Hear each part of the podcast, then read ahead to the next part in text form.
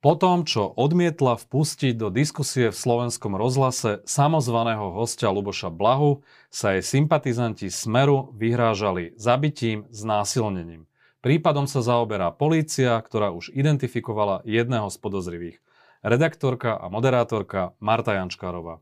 Vítaj v štúdiu Postoj TV. Ďakujem veľmi pekne za pozvanie. Poprosím režiu o krátku ukážku. Tu je bývalý pre tele, televízie RTVS divák. Chcem odkázať tej k Strebeľovie z Jančkárovej, nech si pripraví p***, rozkopeme ju ako svinu. Za to a svinia jedna, že nepustila do RTVS ľudí iba jej blízkych. Všetko to. Keď si to počula prvýkrát, tú nahrávku, čo ti preblesklo hlavou? Zarazila ma tá drsnosť obsahu, pretože samozrejme, tak ako aj ty, aj mnohí novinári, bežne dostávame aj kritické ohlasy a samotná spätná väzba je v poriadku, aj niekedy boli aj vulgarizmy, tak sme na to zvyknutí, ale takýto obsah, ktorý sa vyhráža až niečím takýmto, spolu s tými ďalšími mailmi, kde boli ešte aj popísané spôsoby, či už likvidácie alebo ďalšieho ublíženia, to ma zaskočilo, lebo priznám sa, že s týmto som sa ešte nikdy nestretla. Keď už spomínaš tie maily, tak ja len veľmi uh, v skratke zacitujem, že akým spôsobom ťa tam označovali ako židovskú fašistickú K, vás a vaše rodiny začneme do radu podľa zoznamu zabíjať, budeme vás naraz znásilňovať, desiati až kým nezdochneš a ešte zažívať ti odrežu hlavu, sú tu nejaké odkazy na Čečencov a tak ďalej, zdochneš veľmi potupnou smrťou ešte tento rok, my ťa tiež znásilníme aj všetkých v tvojej rodine. Čo je ale ešte zaražajúcejšie, že autory týchto mailov výhražných zjavne poznajú tvoje bydlisko. Ja ho tu nebudem z bezpečnostných dôvodov uvádzať, ale v jednom z tých mailov je e, uvedené doslova, nech skapeš do zajtra rana ty aj celá tvoja rodina v a je tam názov tej obce. E, keď si toto zaregistrovala, zasvietila ti nejaká kontrolka, že pozor, že to nemusí byť sranda, vedia, kde bývam. Áno, lebo racionálne človek celý čas má tendenciu brať také veci s rezervou, ale toto už presiahlo tie bežné veci, čo berieme s rezervou. A zrazu som si uvedomila, že čo ten človek vie naozaj, že kde bývam. Že... A teraz kde je tá hranica medzi tým, že si možno iba vylieva nejakú frustráciu a tým, že tie emócie sa pretavia do skutku že normálne som sa nad tým musela aj zamyslieť, že či je to ešte fakt na mieste brať s nejakou rezervou, alebo sa tým máme vážne zaobrať, ako ma aj presvedčali niektorí kolegovia a rodinní príslušníci, že pozor Marta, že toto zase neberú úplne na ľahkú váhu, že ty nevieš, že či náhodou niekto sa neodhodlá aj k niečomu. To je presne tá otázka, že my novinári sme už trošku niečom cynicky, v nejakej miere s tým počítame, hoci by sme s tým počítať nemali, mali by sme byť obozretní, ale nie vždy to berieme úplne, že so 100% vážnosťou. E, ty si to doteraz vnímala ako, že jedným uchom dnu, druhým von, alebo ako si sa stavala k podobným typom výhrážok? No úplne takéto vyhrážky som ešte nikdy predtým nedostávala, iba také tie bežné vulgarizmy. To je možno smutné, že to takto hovorím, ale všetci s tým máme skúsenosť, že takéto veci nám prichádzali. Ale že by takto nejako sa niekto vyhrážal a takéto drastické veci tam opisoval, to sa mi ešte naozaj nikdy predtým nestalo. Mm, prvýkrát to prišlo po e, tej relácii s pani prezidentkou Zuzanou Čaputovou, ale vtedy som bola tak zaneprázdnená, že síce som sa podielila s pár kolegami, s ktorými som to zdieľala, oni boli z toho zhrození, ale ako čas plynul, človek bol veľmi zaneprázdnený, tak ja som jednoducho si nenašla ani čas na to, už vôbec nie, aby som to riešila s policiou. Proste mala som to kde v podvedomí, ale zavalilo ma množstvo iných starostí. No ale potom prišla tá spomínaná relácia, kde pán Blaha na poslednú chvíľu chcel prísť do relácie. No a potom prišli ešte drsnejšie niektoré odkazy a to už som sa nad tým naozaj zamyslela, že kde je tá hranica. Uh, ty si človek, ktorý nezvykne veľmi pútať pozornosť. Ani na sociálnych sieťach, väčšinou riešiš len pracovné veci. Toto je asi dosť neželaná pozornosť. Je. Máš pravdu, že ja veľmi nie som ten sebastredný typ človeka a zvyčajne neriešim veci na sociálnych sieťach, najmä nie také, čo sa týkajú napríklad súkromia alebo takýchto podobných emotívnych vecí. A toto ma zaskočilo, aj ten druh popularity naozaj je taký neželaný, ale tým, že prijímam takéto rozhovory teda pozvanie do rozhovorov. E, vidím v tom hĺbší zmysel ten, že asi je dobré o tom predsa len hovoriť a že keď to zlé má byť na niečo dobré, no tak možno na to, možno je to tým, že ja som vzdelaním aj pedagóg, že keby to malo aspoň trošku ten výchovný zmysel, v zmysle, že by sme odkázali tej verejnosti, tým ľuďom, že poriadku, my vieme, že aj vy máte svoje frustrácie, svoje napätia, ale toto nie je vhodný spôsob, ako to dávať najavo a že vyhrážať sa beztrestne proste nesmie. Ako ti to zmenilo život? O, tak asi dvomi spôsobmi, že jednak samozrejme toto celé okolo toho, čo sa deje, je pochopiteľne ľudsky nepríjemné, najmä pre človeka, ktorý nie je až tak zvyknutý byť stredobodom pozornosti. A hlavne toto nie je úplne ten druh popularity, čo by si no. niekto prijal. Ale zase na druhej strane no, prišla... Aj takí, ktorí si to celkom prajú. Ale prišla aj obrovská dávka ľudskej podpory aj od mojich kolegov, od rôznych milých ľudí, aj takých, ktorých osobnejšie nepoznám od kolegov novinárov, aj z iných médií, od pani prezidentky, telefonoval mi aj poverený premiér. E, Tomu rozumiem, ja som to myslel skôr prakticky. Ty si sem k nám do redakcie prišla sama. Nemáš policajnú ochranu? Teraz nie, pretože dnes na výsluchu som sa poďakovala za tú, ktorá mi bola doteraz daná. A... Čo to znamenalo? Ja viem, že nemôžeš hovoriť o detailoch, to chápem, ale v nejakej miere si bola monitorovaná policiou, aby vedela, kam ideš, a tak ďalej, či? Áno, áno. Tak e, ten dom, odkiaľ pochádzam, v tej obci, bol strážený policajnými hliadkami.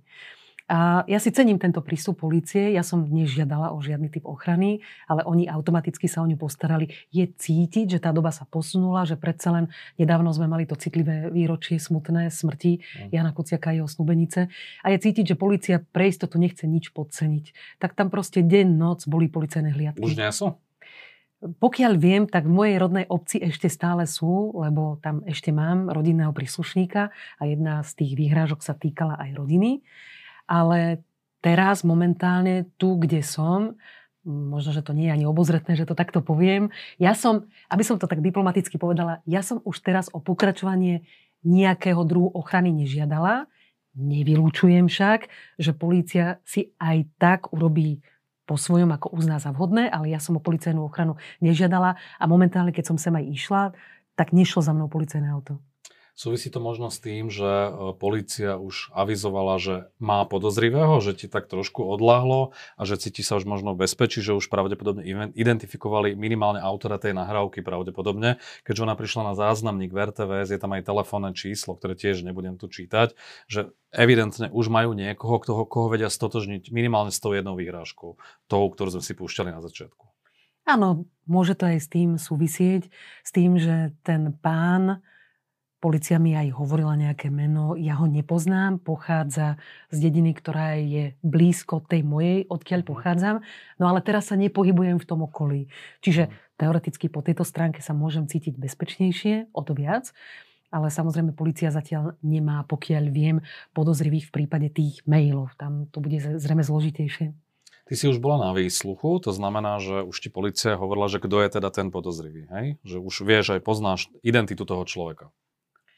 Oni sa ma len pýtali neutrálne, či mi niečo hovorí nejaké priezvisko, meno, ktoré označuje nejakú rodinu a mne to nič nehovorilo. Uh-huh. Čiže nepoznám pachateľa. Ako inak prebiehal ten výsluch? Skús to, skús to trošku ako keby, že popísať laické verejnosti, že ako to prebieha. Veľmi ľudský mal prístup ten pán, ktorý ma vypočúval.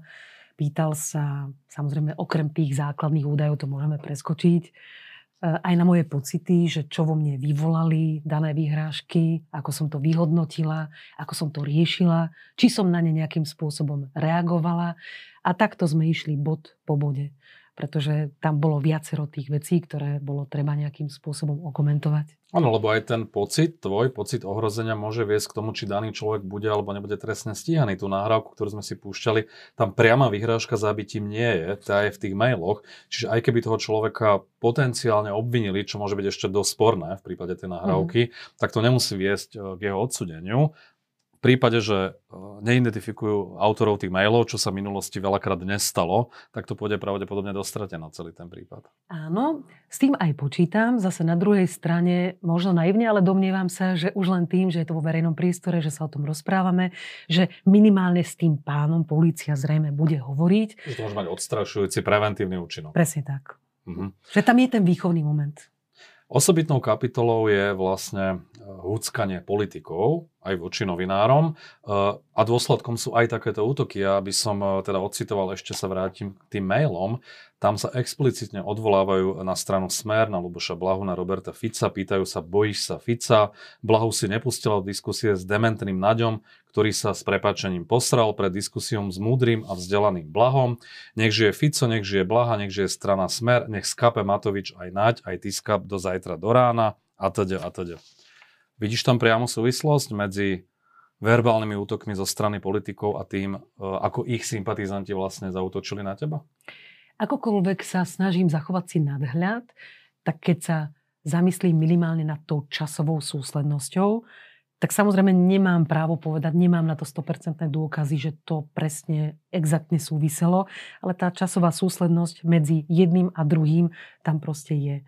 Ehm, vyplýva to aj z toho obsahu. Čiže áno, na túto otázku môžem odpovedať, že aj vo všeobecnosti myslím si, že verejní predstavitelia, ľudia, ktorí verejne vystupujú, si musia uvedomovať plnú zodpovednosť za to, ako vystupujú, pretože môžu sa nimi inšpirovať v dobrom aj zlom, napríklad ich fanúšikovia.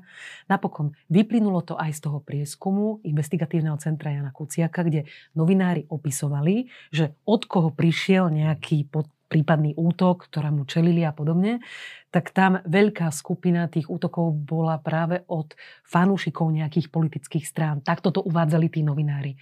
A ja to tiež tak cítim, že samozrejme hm, môžeme sa rozprávať o tom, že do akej miery je za to tá, ktorá strana alebo predstaviteľ zodpovedný, ale jednoducho inšpirácia tam je zretelná. Opýtam sa inak, chodia ti si hovorila, že doteraz to boli prevažne vulgarizmy, nie priame vyhrážky, aj od fanúšikov súčasných koaličných strán? E, úplné vulgarizmy to ani neviem, lebo priznám sa, že zase úplne všetky takéto ohlasy človek nemá kapacitu čítať, ale kritika prichádza niekedy aj z toho tábora samozrejme, lebo mm, ten, ktorý fanúšik, nie veľmi pripúšťa kritiku toho subjektu, ktorému fandí, pochopiteľne. Ale kritika a vyhrážky smrťou je samozrejme rozdiel. E, pýtam sa to aj preto, že či rozlišuješ, keď politik sa vyjadruje aj ostrejšie na adresu novinárov a možno aj svojím spôsobom húcka, že či rozlišuješ medzi výrokmi Roberta Fica, Roberta Kaliňaka a povedzme Igora Matoviča a ďalších z toho pomyselného druhého brehu, alebo to dávaš na rovnakú úroveň vo vzťahu k novinárom? Toto je zaujímavá otázka. Takto som sa nad tým nezamyslela. Možno aj preto, že prvýkrát v živote čelím niečomu takémuto konkrétnemu po tlačovej besede konkrétnej politickej strany. Nemám to teraz s čím takto porovnať, ale vo všeobecnosti si stále myslím, že všetci verejní predstavitelia si veľký pozor musia dávať na to, ako sa vyjadrujú. Mm. Poďme teda k tej samotnej akcii, ktorá predchádzala tým vyhrážkam a to je to, že teda ako som to povedal v úvode, samozvaný host Luboš Blaha prišiel do budovy Slovenského rozhlasu, hoci teda nebol pozvaný, pôvodne bol posla, pozvaný diskutovať s Jaroslavom Náďom poslanec Kéry, uh, ale teda ten neprišiel, strana Smer to nejako nezdôvodnila a zrazu sa objavil na vrátnici proste v rozhlase Luboš Blaha. Keď sa to dozvedela, ty si bola vtedy štúdiu s Jaroslavom Náďom, že čo ťa vtedy napadlo ako prvé? Ja už po toľkých rokoch práce tohto druhu ani nemôžem povedať, že by som bola nejako šokovaná, ale musím povedať, že toto sa nám naozaj ešte nikdy nestalo. Ja čestne musím povedať, že ja si takéto niečo nepamätám. Lebo nejde o to, že sa nemôže stať, že nejaký politický predstaviteľ by povedzme ráno ochorel, ale všetci vieme, ako by to fungovalo v takom prípade a ako to aj inokedy fungovalo, že e, najneskôr a to som už teraz Máte veľmi... lehotu, že najneskôr kedy to môžu oznámiť? Toto rieši môj dramaturg, uh-huh. ale keď aj to veľmi pritiahnem za vlasy, tak keby nám dali vedieť aspoň hodinu alebo aspoň pol hodinu vopred, tak máme nejaký manevrovací priestor na to, aby si dramaturgia spolu s vedením redakcie aj so mnou, aby sme si všetci mohli premyslieť teda ďalšie kroky Lebo naozaj my máme v rukách tú dramaturgiu a my máme aj tú zodpovednosť za obsah mm. vysielania. Nie je to úplne jednoduché. No a v tomto prípade to nekomunikovala dopredu naozaj ani strana samotná, ani pán Kerry. Dopredu to nekomunikovali. Potom postupne prichádzali po tom, čo prišiel pán Blaha s ďalšou osobou, ktorá ho snímala kamerou na vrátnici. To som potom, potom sa dodatočne dozvedela, lebo boli o tom nejaké videá. A vtedy si pochopila, že to je asi show. Tak pôsobilo to tak, samozrejme. A samotný pán Blaha mi dokonca telefonoval, ale presne 10.30, čiže presne v čase, keď už sme mali začať tú nahrávku. A čo hovoril do toho telefónu? No, v, tom, v tej chvíli som ešte netušila, že on si to dokonca aj nahráva. Aj bolo to na tom videu. No. Áno, áno. A on mi len hovoril, že teda je tam, že prišiel na miesto pána Kerryho a že teda ideme vysielať. A povedal, že prečo Kerry neprišiel? To sa už nepamätám, či to aj priamo zdôvodnil, ale mhm. povedal, že teda on je tam na miesto pána Kerryho. Uh-huh. No a ja som ho slušne poprosila, že teda nech sa obráti na môjho dramaturgia, že takto sa to nerobí a že teda čakali sme na toho pána Kerryho. Nepamätám sa, možno som mu ešte to povedala, ako aj teraz hovorím, že nikto nám to nekomunikoval dopredu a že proste toto je naozaj situácia, ktorú má riešiť s dramaturgom. No a zvyšok som si potom aj ja pozrela na tom videu, ktoré nakrútil. Mm. A naozaj to bolo tak, že konečné rozhodnutie urobila dramaturgia. No k tomu sa chcem dostať, že ako reagoval Jaroslav Naď, keď sa to dozvedel v tom štúdiu, že nepríde Kerry, ale že na vratnici čaká Blaha? Tak on sa aj usmial, ale naozaj môžem povedať, že to nie je pravda. Ale čo... povedal, že, že za žiadnych okolností nie, alebo čo povedal? On nám nepovedal, že nemáme pána Blahu pustiť do relácie, to by si podľa mňa hádam ani nedovolil, ale naozaj to nepovedal. On sa len usmial, nejakým spôsobom to okomentoval je možné, že povedal niečo na ten spôsob, že teda, ale to sme vedeli aj predtým, veď že ako som, nepôjde, že s ním teda nechce debatovať, ale nepovedal nám, že my nemáme pána Blahu proste zavolať. Mm.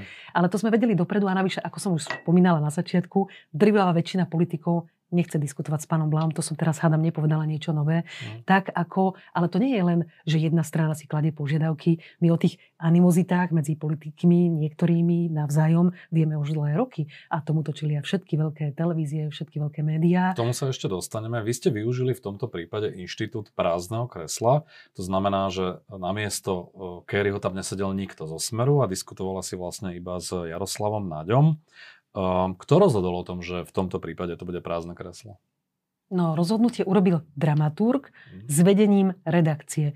Môj dramaturg je najskúsenejší dramaturg v celej RTVS, s ktorým spolupracujem už dlhé roky. Mm. A nebolo toto rozhodnutie pre mňa prekvapujúce, ale pozor, ja som sa s tým rozhodnutím stotožnila. Mm. Ale nie je to tak, nie som ten hlavný hrdina, že... No, nevyužívate to úplne často. To je pravda. Skôr vynimočne. To je, to je veľká pravda. Ja sa nepamätám, že kedy sme no. naposledy využili prázdne kreslo, ale Marii sa mi, že niekedy v minulosti sme ho už využili. No a ani teraz by sme ho neboli využili, keby to celé bolo komunikované inak. V predstihu. V predstihu a mali by sme ten manevrovací priestor. Lenže tu platia pravidlá, a k tomu sa vlastne ideme asi dostať, ktoré platia pre všetkých. Jednoducho, tam naozaj, ako aj moja šéfka vysvetľovala na mediálnom výbore, tam naozaj prebieha nejaká neformálna komunikácia dopredu a tak ako som spomenula, že väčšina politikov nechce s pánom Blahom diskutovať, ale to je mimo nás tieto animozity, tak napríklad zo Smeru nechcú diskutovať s pánom Matovičom alebo s pánom Krúpom. My to vieme doložiť e, komunikáciou dramaturga s hovorcom Smeru. A toto nie sú novinky pre žiadnu dramaturgiu, ktorá na Slovensku pripravuje tieto relácie. No, ale opýtam sa trošku inak.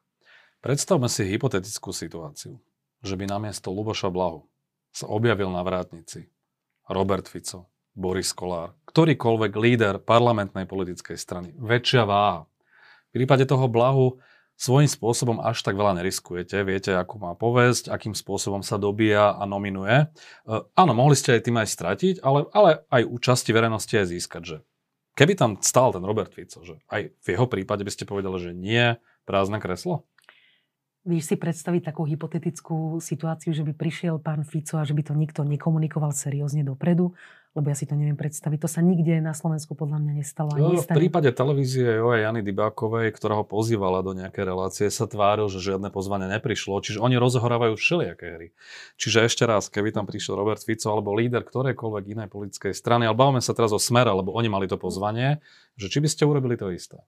Vyššia váha, väčší humbuk, Neviem takto odpovedať, nechcem no. špekulovať na miesto mojej dramaturgie a môjho vedenia redakcie, pretože všetci by sme sa o tom najprv museli porozprávať. a to by bola situácia, ktorú by sme riešili, ale hlavne si to neviem predstaviť, stále to považujem za veľmi hypotetickú situáciu, mhm. lebo som o tom hlboko presvedčená, že ak by mal prísť seriózne plánované nejaký člen strany, tak minimálne tú pol hodinu vopred by nám strana dala vedieť, že prepáčte, ja neviem, politik XY môže sa stať, hej, zrazilo ho auto, skončil v nemocnici, alebo čokoľvek strašné sa môže stať aj krátko pred reláciou ale neverím, že niekto ochorie 5 minút pred reláciou. Veď ostatne sám pán Kerry povedal, že už ráno niečo cítil, ale nám to nikto nedal vedieť. Ani on sám, pričom mal kontakt aj na môjho dramaturga. Mm. Čiže toto je, toto je veľmi hypotetická Môžeme situácia. to uzavrieť s tým, že to bola jednoznačne zinscenovaná akcia vopred. Poďme k tým podmienkam politických strán a toho, že akým spôsobom voláte do diskusí. Ja sám to viem z vlastnej skúsenosti, že keď robím e, zostavy viacerých ľudí do debaty, tak naozaj zohnať tú zostavu, ktorú mám ako prvú vysnívanú, je často, že zázrak, keď prídu všetci traja, ktorí chcem, mm-hmm. ten nechce s tým, ten s tamtým, to ľudia ani netušia. To niekedy mm-hmm. trvá týždeň ten proces. Že ako je to vo vašom prípade? Ja si myslím, že v prípade všetkých dramaturgií na Slovensku je to veľmi rovnaké. Jednoducho, najprv sa porozprávame s kolegami, s dramaturgom, prípadne s vedením redakcie, že e, čo je tá téma, ktorú by sme mali zachytiť v daný týždeň a vždy niečo rezonuje, čo musíme zachytiť, čo ľudí zaujíma. Ja neviem, keď, je, keď bude niečo o nemocnici Rásochy, povedzme, no tak prvý, kto nám napadne, bude zrejme minister zdravotníctva. Keď teraz bolo výročie vojny na Ukrajine, tak pochopiteľne nám napadlo, že asi ten poverený minister obrany... To áno, ale skôr sa myslel, že či často uh, namietajú strany áno, a to práve iných chcem dokončiť tú pointu. Áno, áno. Že proste najprv je stanovená tá téma, potom stanovený prioritne ten host, lebo mm. vždy ten, kto zastupuje, ja neviem, vládu, alebo ja neviem, dané ministerstvo, skrátka ten je kompetentný k niečomu hovoriť. No a k nemu proste hľadáme toho hostia. Lebo my máme zvyčajne dvojice, hej? A ktoré dvojice sa nedajú za žiadne okolnosti dostať do štúdia? Ja neviem, videli sme už niekedy duel pána Fica s pánom Matovičom? Iba v širšej zostave, myslím, keď bolo viac strán, že tam sedeli. Alebo pána uh, Sulíka s pánom Ficom? Ja neviem. Bolo to si také... nepamätám, ani Sulik Matovič už nejak často nevydať tieto duely. Áno, áno. Čiže a takto by som mohla, a hovorím, už som toho spomínala aj ten príklad, kedy uh, podľa Mažgúta by bol problém, že keby je tam pán Kerry a napríklad SAS by poslala pána Krupu. No, tak on v tom videl problém. Hej? Toto je mhm. jedna z tých modelových ukážok. No a teraz, čo s tým môže robiť dramaturgia príslušného média, keď to poznáš aj ty sám? Trhá si vlasy a ide ho poraziť. No, čiže my musíme urobiť všetko preto, aby sme aj tak priniesli tú pridanú hodnotu našim poslucháčom a divákom, aby sme sa postarali o to, aby tam sedel proste relevantný zástupca koalície a opozície a snažíme sa vyhnúť tomu, aby sme museli použiť inštitút prázdneho kresla. Lebo my nechceme prinašať prázdne kresla, my chceme prinašať informácie. Okrem teda veľkej miery solidarity aj zo strany novinárov, ktorá sa ti dostala vlastne po tých útokoch, zaznela aj kritika čiastočne a tá súvisí s tým, že v čase, keď bola skupina novinárov v RTVS ešte za Jaroslava Rezníka, to bol nejaký rok 2018, 17, 18, ktorí následne boli buď odídení alebo odišli sami, celá táto skupina, tak e, že ty si mala vlastne podpisovať akýsi antilist s tým, že oni tvrdili, že za Rezníka tam boli tlaky SNS do spravodajstva a ty s ďalšími kolegami ste sa voči tomu vyhranili, povedali ste, že v zásade, keď to zjednodušíme, je všetko v poriadku a že tlak na svoju prácu necítite, že je to solidárne? No, tak toto musím vysvetliť a som rada, že na to mám konečne mhm. priestor, aby som to mohla vysvetliť. Trošku to ale musím spresniť, lebo v čase, keď vznikol ten ich prvý verejný list, tak ja si to nepamätám tak, že by tam priamo sa hovorilo o nejakých tlakoch SNS. To bolo v tej úplne prvej fáze tých prvých problémov okolo RTVS po nástupe nového vedenia, keď od začiatku bol okrem iného... Že sa tlačili konšpirácie do spravodajstva, najmä osobou Váhrama Čuguriama a podobne. V tej prvej fáze bol hlavný základný problém, o ktorom všetci diskutovali a všetci sa pýtali, či je to teda v poriadku, že terajší riaditeľ si dosadil do funkcií stredného manažmentu bývalých hovorcov. A z nášho pohľadu to... Bývalých hovorcov predchádzajúcej a, vlády, čiže tej smeráckej vlády. Tak. No a z nášho pohľadu, ja si tak pamätám ten prvý ich list, na ktorý my sme nepriamo reagovali, ale my sme vlastne ne, nereagovali úplne na ten ich list, tak tam neboli priamo explicitne ukážky nejakých tlakov alebo čo. My sme naozaj necítili v tom čase žiadne takéto veci, že zásahy do vysielania. Musím Možno to vysvetliť. priamo na teba nie, ale kolegovia tvrdili, že tie zásahy boli. No ale my sme tie, no ale my, ktorí sme, pozera, my sme ten list inak nie, že podpisovali, my sme ho vytvárali. No vtedy vznikla taká milná Mhm. informácia, ktorá vznikla tak, že e, ten, ten, ten list, tá výzva verejnosti, ktorú o chvíľu vysvetlím, že čo vlastne Mhm. mala znamenať, tak tá sa dostala k tedajšiemu vedeniu a to celé nadšené tým, čo si prečítalo, tak to preposlalo športovej redakcii, bohužiaľ. No. Mhm. A športiaci pochopiteľne nemohli vedieť, že to nepísal teda, že to nepísal on, áno, že im to tak pripadalo, že on to písal, takto sa to potom dostalo do médií, my sme sa dostali na pokraj infartu, potom ešte jeden môj bývalý kam- kamarát napísal komentár, že sme podpísali antilist alebo Antichartu. antichartu. A to, to Ale nás... ešte raz, bolo to kolegiálne? No a teraz práve idem k tej pointe, že ako my sme to vtedy vnímali. A treba to vnímať presne v tom kontexte toho času. Mhm. To nebolo tak, že my by sme si boli vedomi nejakých reálnych tlakov vo vysielaní. To naozaj tak nebolo. A ja som ich celý čas ani To, že ich nemala. nezažívaš, ty neznamená, že ich nezažívali. Ale my sme, dokonca boli viacerí, ktorí my sme podpísali ten list a vytvorili ho. Ale tá pointa toho listu bola, že my sme mali zúfalú potrebu povedať verejnosti, že pokoj, kým tu sme, naozaj môžete byť pokojní, my si budeme robiť poctivú svoju robotu a keď naozaj budeme vidieť problém a naozaj nebudeme môcť vysielať slobodne, tak sa ozveme. A keď sme my ten vážny problém videli, tak sme sa naozaj aj ozvali. A to bolo napríklad, keď jedna taká menej naša moderátorsky skúsená kolegyňa urobila rozhovor, kde pán Danko nemal politického oponenta, neviem, či sa pamätáš, tak voči tomu sme sa my, naša skupina, verejne ohradili a ja som tam bola podpísaná ako prvá. A keď sa pýtaš, či to bolo kolegiálne, to nebol útok na našich kolegov, to bolo veľmi dezimpretované a veľmi zle to bolo pochopené. To bola... No symbolicky to, vyz- minimálne symbolicky Vyznelo to vyzeralo to- zvláštne. Rozumiem tomu. Že ste sa ich rozumiem, nezastali de facto. Rozumiem tomu, ale v skutočnosti sme sa ich zastali oveľa viac, ako sa možno zdalo, len my sme nemali, a my sme nesúhlasili s tým spôsobom, ako to oni riešili, Mhm. že interné informácie unikali doslova online do médií, že Aha. na sociálnych sieťach sa o tom okamžite písalo, lebo strašne to poškodzovalo v tom čase RTVS aj dlhoročných zamestnancov. Preto sa toľky podpísali po tú našu výzvu, keby to bolo mienené tak, že ideme nedaj Bože poškodiť nejakých našich kolegov, tak by sa skoro nikto hádam pod to nepodpísal, nie. Ale my sme mali... Nechajme to už na divákov No nie, nie, nie, ja to musím dovysvetliť. Sú to rôzne interpretácie, že nechcem byť rozhodca, ktorý do toho. Ja sa iba pýtam. No ale tak toto bolo. Že proste my sme chceli vyslať signál, že my proste si robíme svoju poctivú robotu aj naďalej.